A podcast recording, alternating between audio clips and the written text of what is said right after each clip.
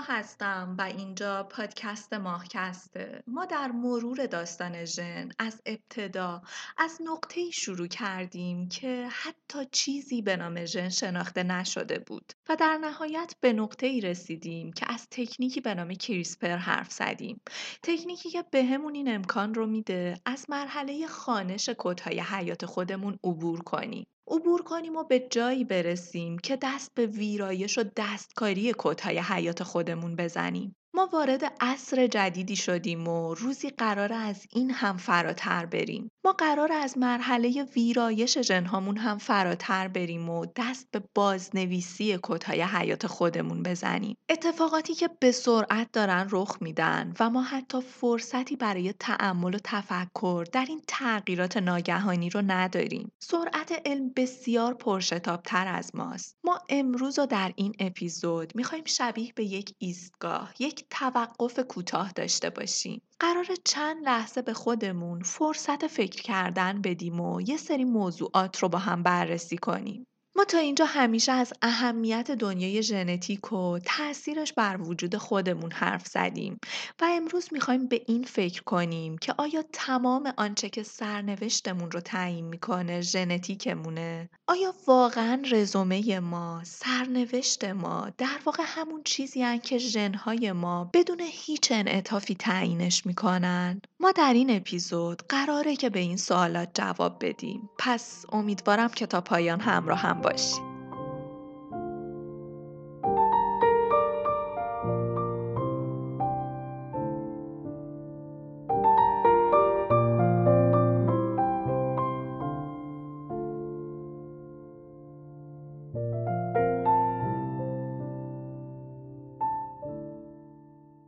شروع می‌خوام با سازوکار یک بیماری ناآشنا و البته غریب به نام MS آشناتون کنم. بیماری که در عین شناخته شده بودن برای عموم مردم هنوز جزو بیماری های ناشناخته و پیچیده است. حداقل تا به امروز ما دلیل مشخصی برای این بیماری پیدا نکردیم. هرچند که با سازوکار و نوع عملکرد این بیماری به خوبی آشنا هستیم. می‌خوام با این بیماری آشناتون کنم و بعد با هم وارد فلسفه این ماجرا بشیم که آیا با دانسته های امروزمون می‌تونیم خودمون رو در جایگاهی ببینیم که مجاز به دستکاری و دخالت های ژنتیکی باشیم؟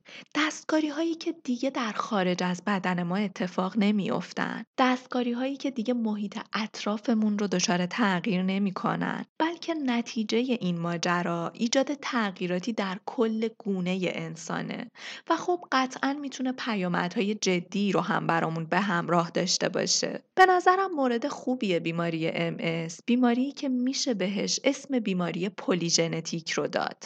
بیماری که عوامل محیطی و تاثیر اون عوامل روی ژنتیک ما می‌تونه در بروز یا عدم بروزش بسیار تاثیرگذار باشه. برای آشنایی با سازوکار بیماری MS لازم قبلش با نورون ها آشنا بشیم. نورون ها که در واقع سلول های عصبی ما هستند، واحد های تشکیل دهنده مغز و سیستم عصبی هن. کار این سلول ها اینه که ورودی های حسی از جهان بیرون از ما رو با استفاده از اندام هایی مثل گوش و چشم دریافت می‌کنن. و در مقابل فرمانهای حرکتی واکنشی رو به ماهیچه ها و اندام های مختلف ما ارسال می‌کنن. حدود 100 میلیارد نورون در کنار همدیگه سیستم عصبی بدن ما رو تشکیل میدن. سلول های عصبی ما یا همون نورون ها از سه بخش تشکیل شدن. دندریت، آکسون و جسم سلولی. دندریت ها در واقع ورودی این سیستم هستند. ورودی که اطلاعات رو از سلول های دیگه دریافت می‌کنه. این ساختارها اونقدر شبیه به شاخه های درخت هستند که ساختارهای برگ مانندی رو روی خودشون دارن که بهشون خار گفته میشه و در واقع انشابات اضافی دندریت ها هستند. آکسون ها ریشه این درخت عصبی رو تشکیل میدن و همونطور که احتمالا حد زدید خروجی نورون ها هستند. زمانی که یک نورون می‌خواد با نورون بعدی صحبت کنه و اطلاعات رو بهش انتقال بده از طریق آکسون ها این کار رو انجام میده. حالا اینکه گفتم نورون ها با هم صحبت می‌کنن خب می‌دونیم که زبان سلول های عصبی ما زبانی الکتریکیه و این ارتباط به صورت پیام های الکتریکیه که منتقل میشه. نکته اینجاست که ورودی ها و خروجی ها یعنی دندریت ها و آکسون های نورون های کنار هم با همدیگه در ارتباط هستند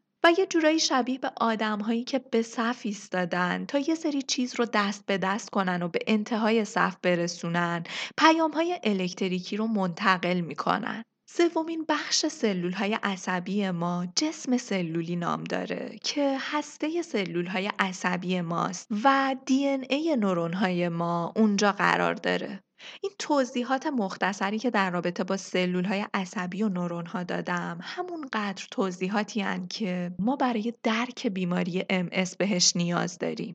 ما تا اینجا فهمیدیم که سیستم عصبی ما، مغز ما، نخاع ما، هر چیزی که ما ازش به عنوان سلول عصبی حرف می‌زنیم چیزی به نام نورونه که زبانش پیام الکتریکیه و با انتقال این پیام ها هم دریافت کننده و پردازش کننده ای برای اطلاعات محیطی ماست. هم پاسخ دهنده و دستور دهنده که تعیین می‌کنه که ما قراره به این اطلاعات محیطی چه واکنشی رو نشون بدیم. حالا این سیستم به شدت پیچیده و مهم در بدن ما یک پوشش محافظ به نام میلین داره. غلاف میلین پوشش محافظی از جنس پروتئین و چربیه که رشته های عصبی ما رو احاطه کرده. شبیه به اون پوشش دور سیم های برق.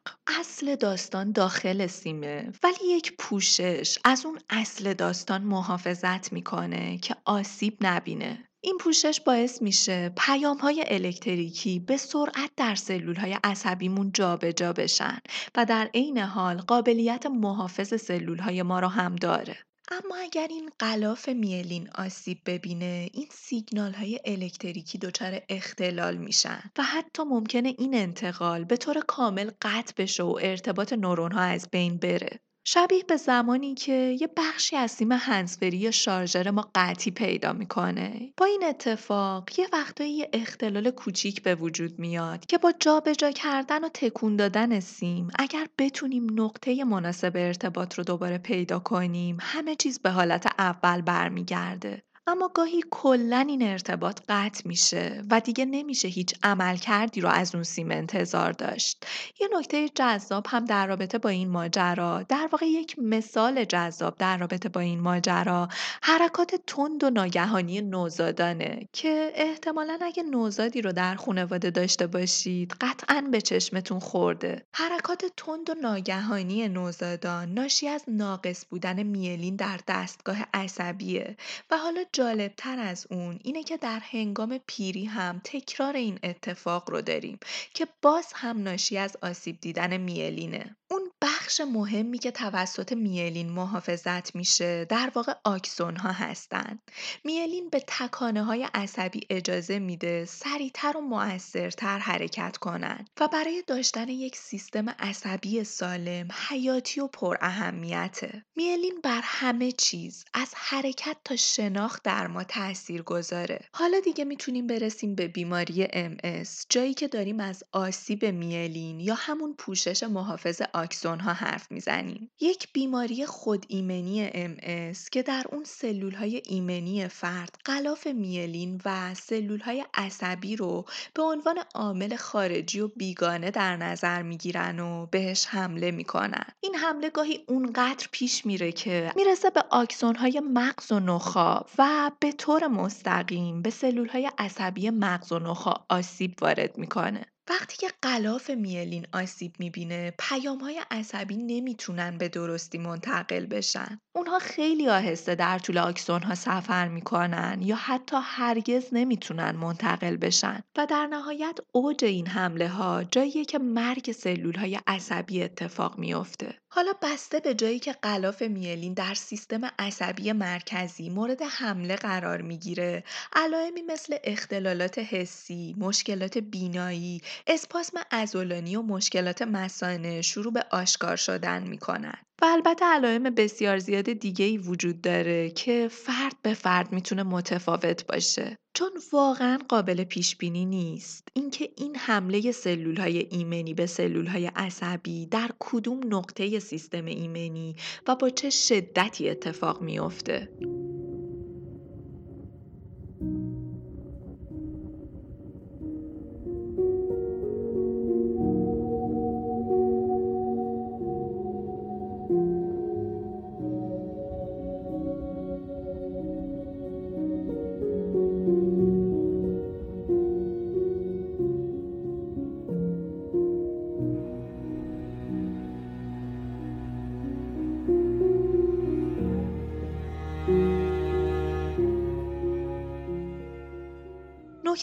مهمه اینه که علت MS هنوز برای ما ناشناخته است و جالب یکی از عجیب ترین بیماری هاییه که ما حتی اگر استعداد ابتلا بهش رو از طریق ژنتیک شناسایی کنیم باز هم وزنه بسیار سنگینی از عوامل محیطی درش دخیله. حتی می‌تونیم این مورد رو هم در نظر بگیریم که این بیماری یک بیماری نژادیه. نه به این معنا که مختص به یک نژاد خاصه اما در بعضی از نژادها درصد ابتلای بالاتری داره جوری که سفید پوستان اروپایی بیشتر مبتلا میشن به این بیماری نسبت به امریکایی افریقایی تبار اما باز هم با این حال نمی‌تونیم بگیم این بیماری صرفا یک بیماری ژنتیکیه چون اصلا نمیشه با ژنتیک پیش بینیش کرد. حالا نکته ای که برای من خیلی جذاب بود و اصلا تمام داستان ام رو تعریف کردم که به این نقطه ماجرا برسم اینه که یک تحقیق و مقاله جدید که مربوط به همین امساله نشون میده یکی از عوامل بسیار مهم در شکلگیری و بروز بیماری ام عامل روانیه. خب این موضوع چیز جدیدی نیست. ما قبلتر هم می‌دونستیم که فشارهای روانی و استرس و استراب می‌تونن زمین ساز بیماری های خود ایمنی مثل ام باشن. اما اونچه که از همه اینها جالب تره و در این مقاله هم بهش اشاره شده اینه که تروماهای دوران کودکی می‌تونه یکی از عوامل محیطی مهم در بروز این بیماری باشه. ضربه یا ترومای روانی تاثیر و پاسخی احساسیه که بعد از یک اتفاق وحشتناک مثل تصادف، تجاوز یا بلایای طبیعی بر روی روان انسان گذاشته میشه. حالا داستان ما چیه؟ اینه که محققان با انجام آزمایشات یا بهتره بگیم تحقیقاتی نشون دادن زنانی که در دوران کودکی خودشون در معرض سوء استفاده های جنسی یا عاطفی قرار گرفتن بیشتر از زنان دیگه در معرض ابتلا به MS قرار دارن و حتی جالب تر این که اون دسته از بیمارانی که ترکیبی از دو یا چند نوع سوء استفاده رو در دوران کودکی خودشون تجربه کردن باز درصد بالاتری دارن نسبت به بیماران دسته اول. یعنی بیمارانی که یک سوء استفاده یا تروما رو در دوران کودکی پشت سر گذاشتن. MS یک نمونه بیماری مهمه. واسه اینکه یادمون بمونه ماها هنوز اطلاعات دقیقی از داستان ژنها و کتاب حیات خودمون نداریم. ما دقیقا هنوز نمی‌دونیم که بیماری های پیچیده مثل MS، مثل سرطان سینه با اینکه ژنهای شناخته شده ای دارن با اینکه ما می‌تونیم احتمال ژنتیکیشون رو پیش بینی کنیم. اما نمی‌دونیم که چطور کار می‌کنن چون یک عامل یک وزنه مهم یعنی محیط در داستان ما دخیله. ما می‌دونیم که MS یک بیماری خود ایمنیه. می‌دونیم که زمانی رخ میده که سیستم ایمنی ما به اشتباه به میلین حمله می‌کنه.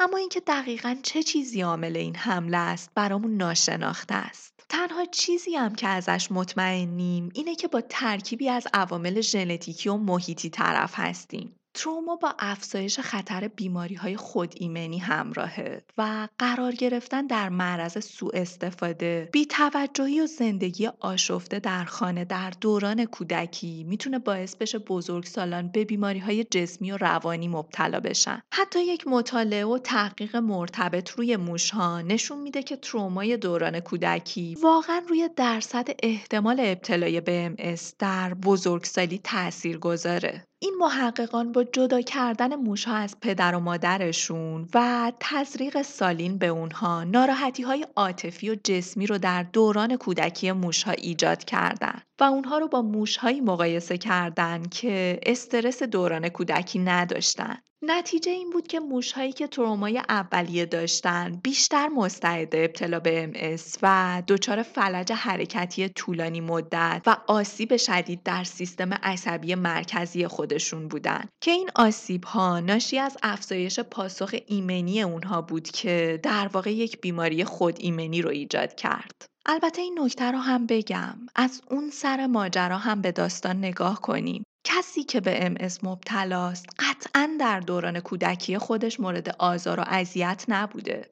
این فقط یکی از هزاران عامل محیطیه که میشه بهش توجه کرد. اگه یادتون باشه به این نکته اشاره کردم که بیماری MS در برخی نژادها بیشتر دیده میشه و باز هم اگر یادتون باشه ما در اپیزود قبل در رابطه با تکنیکی به نام کریسپر حرف زدیم تکنیکی که باهاش توانایی اصلاح ژنوم خودمون رو پیدا می‌کنیم و می‌تونیم کتاب حیات خودمون رو باهاش ویرایش کنیم. دستکاری هایی که برای همیشه گونه انسان رو دچار تغییرات بنیادی می‌کنه و با گذشت زمان شاید ما رو به نقطه ای برسونه که دیگه هیچ شباهتی بین انسانهای امروز و اون روز وجود نداشته باشه. اینجای داستان می‌خوام یک کتاب بهتون معرفی کنم کتابی به نام بتا یک روایت عاشقانه که البته یک کوچولو متفاوته با روایت های عاشقانه دیگه ای که می‌شناسیم. این روایت عاشقانه روایت عشق به هدفه. روایت تلاشی ستودنی برای ساخت دارویی برای MS. قطعا اسم شرکت سیناژن به گوشتون خورده. تنها شرکت تولید کننده داروهای بیوتکنولوژی در ایرانه که گواهینامه GMP یا همون تاییدیه خط تولید خودش رو از اتحادیه اروپا دریافت کرده. این کتاب نوشته دکتر حاله حامدی فره مدیرعامل شرکت سیناژن که مسیر پرفراز و نشیب تولید داروی سینووکس که در واقع یکی از مهمترین داروهای کنترل کننده MS هست رو با زبان و نگاه زیبای خودشون شرح دادن. شنیدن این داستان از نگاه یک فرد موفق، یک کارآفرین موفق، دیدن جهان از نگاه آدمی که به هدفش رسیده که یک مسیر سخت رو پشت سر گذاشته و به هدفش رسیده اونم تو لحظاتی که تقریبا تمام آدم ها هدفش رو یک بلند پروازی خوشباورانه تلقی می‌کردن یکی از جذابترین تجربه هاست. سیناژن امروز تولید کننده داروهای مهمی در زمینه بیماری های خاصی مثل MS و سرطانه. الان دیگه مایی که با MS و عملکردش آشنا شدیم می‌تونیم تا حدودی درک کنیم که داروی سینووکس چیکار می‌کنه. این دارو از ورود های ایمنی بیماران MS به سیستم عصبیشون جلوگیری می‌کنه و از این طریق حملات MS رو کنترل می‌کنه و از پیشرویش جلوگیری می‌کنه. لذت خوندن این کتاب رو از دست ندید که شاید از اون دست ماجراهایی باشه که تا همیشه تو ذهنمون میمونه و در بزنگاهایی بهش برمیگردیم.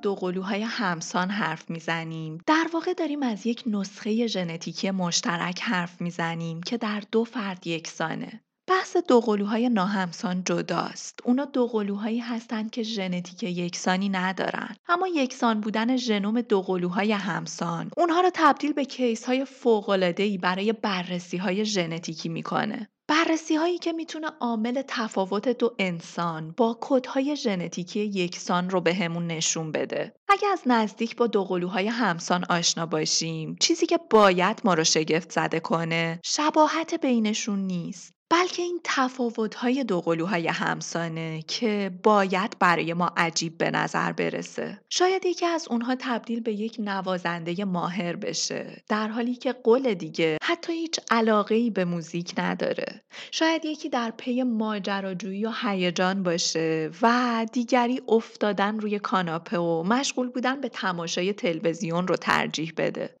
این مثال ها حقیقتی مهم و اساسی رو در دنیای ژنتیک بهمون نشون میدن. اینکه حتی اگر دو نفری که ژنومی کاملا یکسان و مشابه هم داشته باشن هم می‌تونن در ویژگی های مختلف خودشون تفاوت های اساسی با هم داشته باشن. در مورد سلول های ما هم همینطوره. هر سلول بدن ما از سلول های شبکیه چشم تا سلول های پوستی در انگشتان پا حاوی ژنوم یکسانی اما هر سلول فردیت خاص خودش رو داره. یک سلول سلول قلبه و یک سلول سلولیه که در چشم ما به کار رفته. این تفاوت ها رو ما به نام اپیژنتیک می‌شناسیم. کلمه اپیژنتیک در واقع به معنی بالاتر از ژنه. داستان اینجاست که در سلول های ما دی ای به صورت یک مولکول برهنه وجود نداره. یه سری بسته بندی ها روی دی ای ما وجود داره. دی ای ما انگار با یه سری مواد تزئین شده که به این تزئینات و بسته بندی ها به طور کلی کروماتین گفته میشه. این کروماتین کارش چیه؟ روشن و خاموش کردن ژنهای مختلف. یعنی ژنوم ما در یک سلول چشمی همون ژنومیه که در سلول قلبی ما وجود داره. با این تفاوت که ژنهای خاصی در اون روشن و خاموش شدن و اون رو تبدیل به سلول چشمی کردن. به این فرایند میگیم بیان ژن. متن ما یکسانه کتاب ژنتیکی ما یکسانه اما بیان اون کتاب متفاوته. خانش اون کتابه که متفاوته و همینه که تفاوتها رو می‌سازه. اپیژنتیک این اواخر سر و صدای زیادی رو در دنیای ژن شناسی به پا کرده چون به نظر می‌رسه شبیه به یک راهکاره. راهکاری طبیعی برای اصلاح وراست ژنتیکی ما که این توانایی رو داره که سرنوشت ژنتیکیمون رو تغییر بده. برای مثال جالب این رو بدونید که حتی اونچه که در رحم مادر در اوایل دوران زندگی خودمون تجربه می‌کنیم هم یه سری اتفاقات پلیژن ژنتیکی رو رقم می‌زنه و آینده ژنتیکیمون رو تعیین می‌کنه. می‌تونه مثلا خطر ابتلا به بروز بعضی از بیماری ها رو در فرد زیاد یا کم کنه. این ایده که تجربه می‌تونه بیان ژنهای ما رو تغییر بده اصلا چیز جدیدی نیست. دنیای بیرون به طور مداوم روی ما تاثیر می‌ذاره به طوری که نحوه بیان ژنهای ما رو تغییر میده مثلا وقتی که دستمون رو می‌بریم ژنهای ساخت سلولهای جدید پوست روشن میشن و بعد از ساخته شدن و ترمیم اون قسمت دوباره خاموش میشن. یا وقتی ساز ویولون رو یاد می‌گیریم بیان ژن در مغزمون دچار تغییر میشه. یه سری ژنهای جدید شروع به روشن و خاموش شدن می‌کنن. حتی یه ادعای بحث برانگیز در این رابطه وجود داره که تغییرات اپیژنتیکی ممکنه گاهی به نسلهای بعد هم منتقل بشن ما نمونه این مورد رو در اپیزود خاطره ژنتیکی بررسی کردیم و مثال عینیش رو با هم مرور کردیم. به هر حال بحث اپیژنتیک در دنیای ژنتیک یکی از موارد بسیار با اهمیته که در سرنوشت ژنتیکی ما به شدت تاثیر گذاره. بیماری مثل MS بیماری که یک بیماری پلیژنتیکه یادمون میندازه که هنوز خیلی چیزها رو نمی‌دونیم که درسته که ابزارمون که هوشمون از خودمون هم پیشی گرفته و فرصتی برای تعمل در عواقب و پیامدهای کارهامون رو بهمون به نمیده. اما ما هنوز با یک جهان ناشناخته به شدت پیچیده درگیریم. کدهای حیات ما یه سری کد سرراست نیستن. اونا با تعامل با محیط اطرافشونه که کار می‌کنن و شاید ما با عجول بودن خودمون تغییراتی رو رقم بزنیم که جبران ناپذیر باشه. اینجاست که اون سوال بنیادی جواب داده میشه. سوالی که همیشه تماشاگران این نمایش از دانشمندان می‌پرسن که اگه ما به تکنیک کریسپر دست پیدا کردیم اگر ما این توانایی رو داریم که ژنهامون رو دستکاری کنیم و ایرادات رو رفع کنیم چرا این کار رو انجام نمیدیم؟ چرا اینقدر داریم محتاطانه پیش میریم؟ جواب واضحه. جواب در همون کلمه ایرادات پنهان شده. ما درک درست و مشترکی از نقص و ایراد نداریم و چه بسا که با همین درک نادرست اصلاحاتی رو رقم بزنیم که در واقع جنگی علیه خودمونه.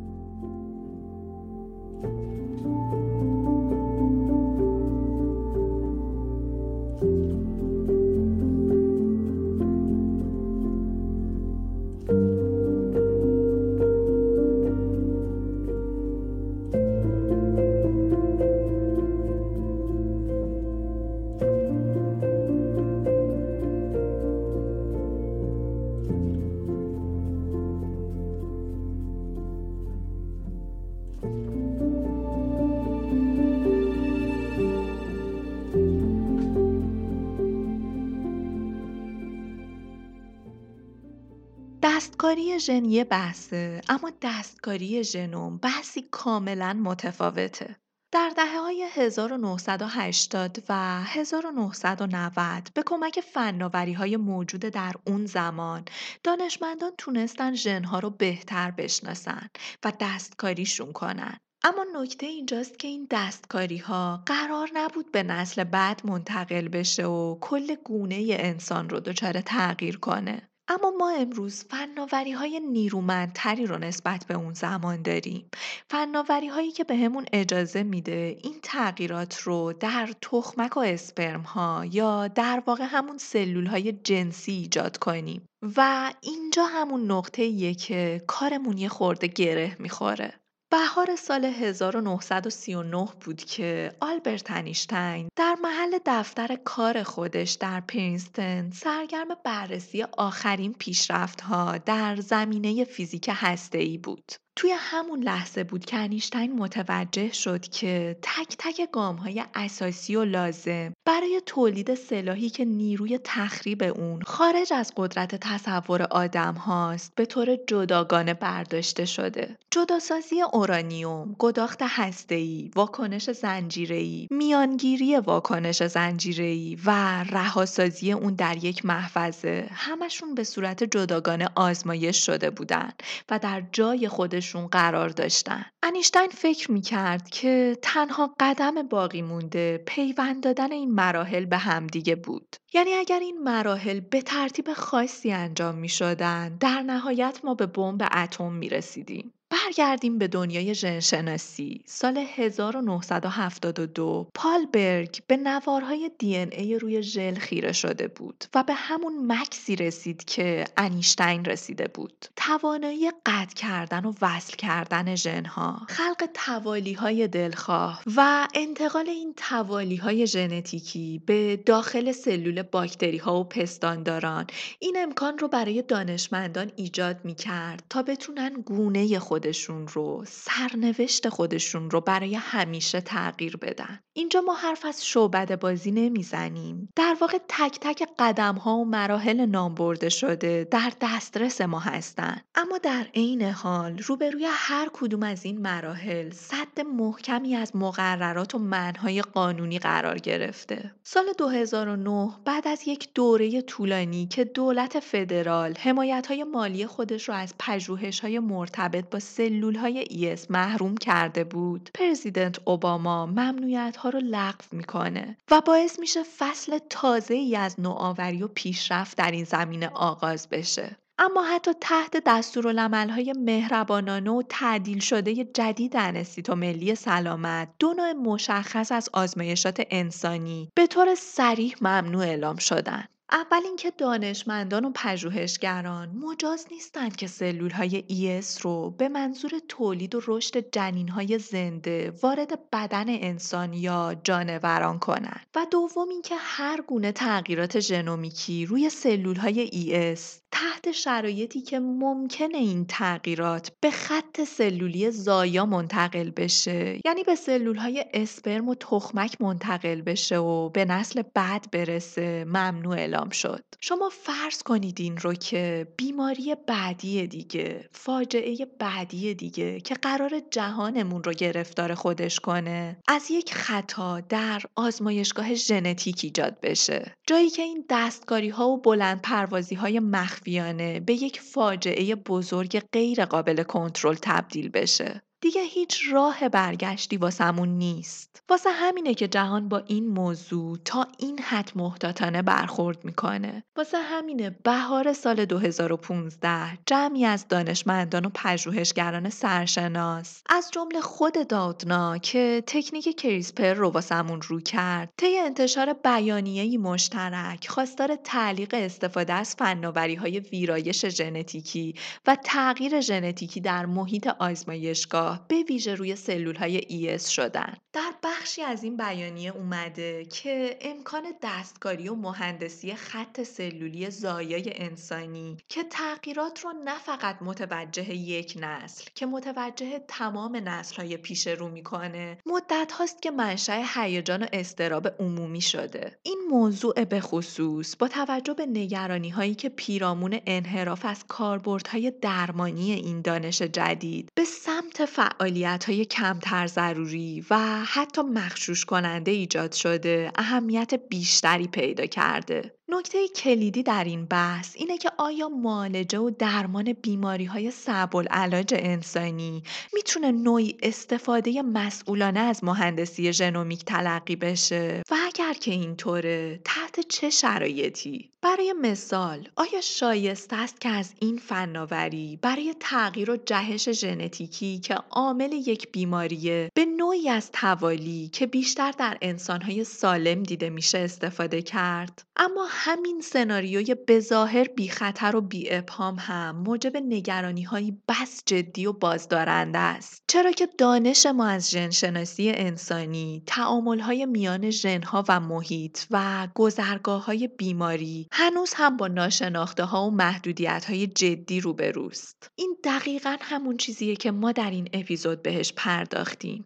ما حتی اگر قادر به درک زبان کتاب حیات خودمون شده باشیم حتی اگر توانایی خانش کدهای حیات خودمون رو پیدا کرده باشیم اما همچنان درک درستی از اینکه ژنهای ما چطور کار می‌کنن و چه تعاملی رو با محیط خودشون دارن نداریم. و این موضوع حداقل در برهه زمانی که امروز درش هستیم باید باعث بشه که با احتیاط پیش بریم و یک کوچولو ترمز بلند پروازی هامون رو بکشیم و از اقدامات هیجانی و جسورانه دوری کنیم. ممنون که تا پایان همراه بودید. امیدوارم که این اپیزود مفید بوده باشه. دیگه کم کم داریم به پایان فصل دوم ماهکست نزدیک میشیم. حدود دو فصله که داریم با هم داستان ژن رو مرور می‌کنیم و دیگه کم کم داریم به اواخر داستانمون می‌رسیم. احتمالا که یه چند اپیزود هم در رابطه با آینده دنیای ژنتیک براتون دارم و بعد این فصل رو به پایان میرسونم. می‌دونید که هدف و تلاش من نشر آگاهیه. این پادکست کاملا رایگان بوده و هست. اما برای ادامه این راه حمایت های شما می‌تونه دلگرمی بزرگی باشه. برای حمایت مالی و مشارکت در هزینه های تولید این پادکست می‌تونید از لینک هامی باش استفاده کنید که در قسمت توضیحات پادکست گذاشته شده. همراهان خارج از ایران هم می‌تونن از طریق لینک پیپال این کار را انجام بدن.